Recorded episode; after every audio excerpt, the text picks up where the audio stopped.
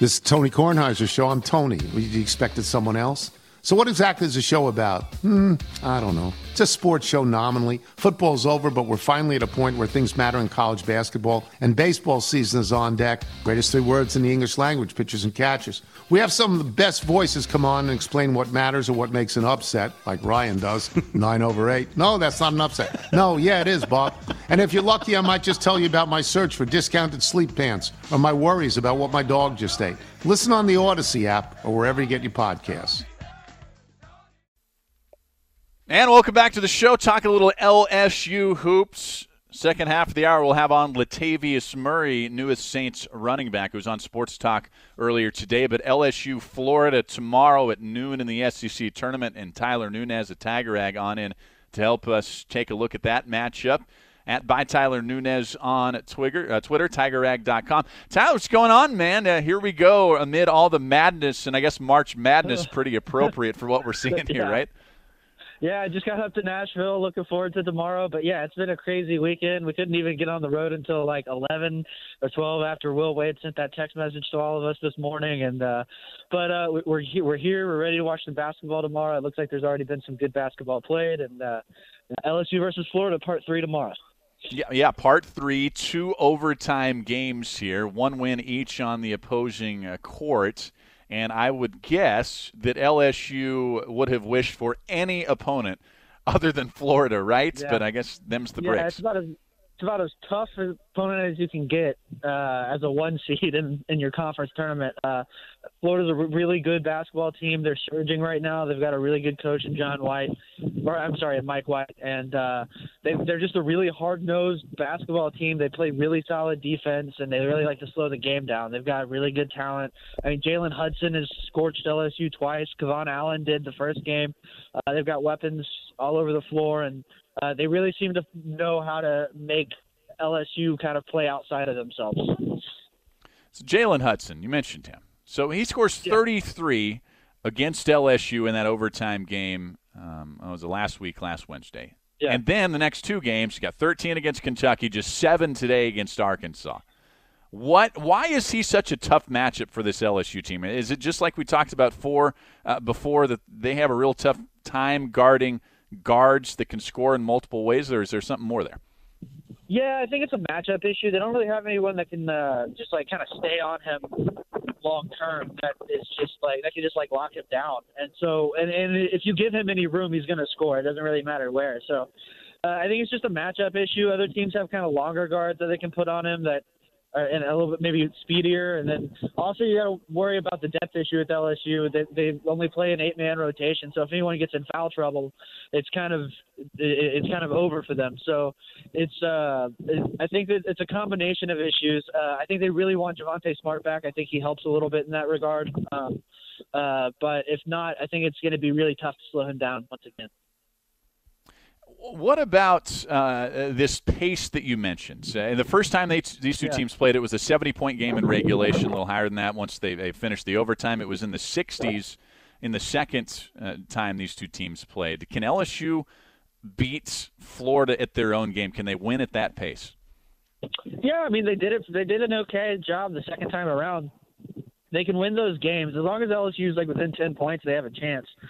Uh, I think they would rather obviously run the ball. Uh, they'd rather force turnovers and uh, score in the fast break. But the problem is, is Florida does such a good job of protecting the ball. They're such a well coached and experienced team that uh, it's, kind of kind of tough to force them into mistakes like that. So. Uh, I, I thought that LSU was going to do a really good job of that uh, uh, early in the second game. Uh, When LSU went on a, a big run early in the first half, it looked like they were going to start controlling the pace. But then Florida just kind of reverted back to playing really hard-nosed defense. They kind of packed in the middle with that uh, two-on-two, and then just uh, LSU once again just couldn't find the rim for a while, and kind of let out, let Florida get back into it. So controlling the pace against this Florida team is a really difficult task. We saw this with Mike White whenever he was at Louisiana Tech. We're seeing it at a much higher level now at the SEC when he's at Florida, and um, I think that's just kind of a hallmark of, of uh, Mike White, and it's a testament to what he's been able to do with these programs. It's Tyler Nunez joining us here on the last lap at by Tyler Nunez covers LSU for Tiger Rag. What about Tony Benford, the I guess you can call him interim head Yeah. coach right now? How's he handling this whole situation? I think he's handling it as well as you.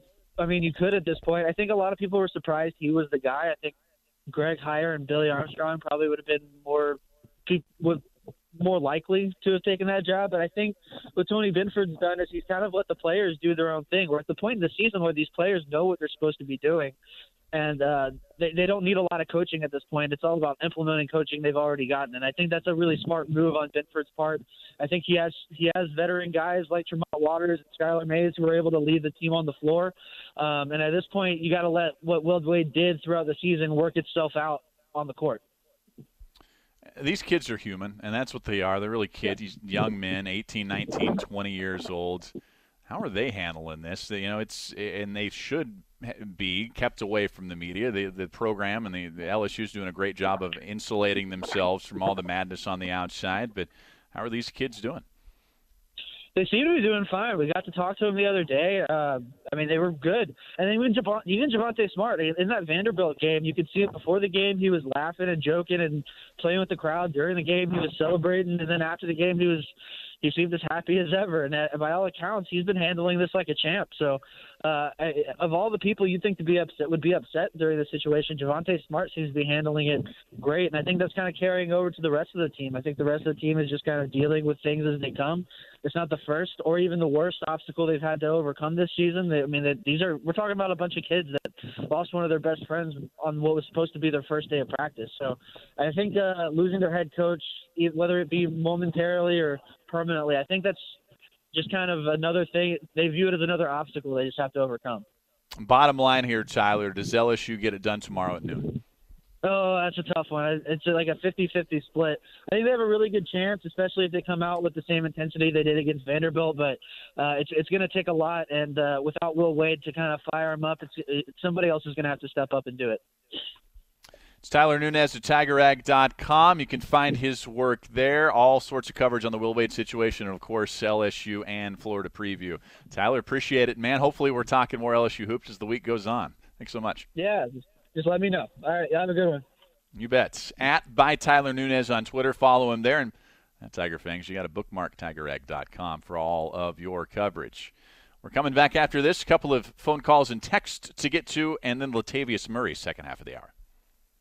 The national sales event is on at your Toyota dealer, making now the perfect time to get a great deal on a dependable new car. Like a legendary Camry, built for performance and available with all wheel drive, you can count on your new Camry to get anywhere you need to go. And with available features like heated seats and a multimedia touchscreen, you can stay connected in comfort and style. Or check out an affordable and reliable Corolla with a trim for every lifestyle, from the hip and agile sedan to the sporty hatchback. There's a dependable Corolla built just for you. Plus, both Camrys and Corollas are available in hybrid models, so no matter your style, you can drive efficiently and affordably. And right now, your local Toyota dealer has more vehicles in stock and is making delivery on new vehicles almost every day. So visit your local Toyota dealer and check out amazing national sales event deals on Camrys, Corollas, and more when you visit buyatoyota.com. Offers end April 1st. Toyota, let's go places.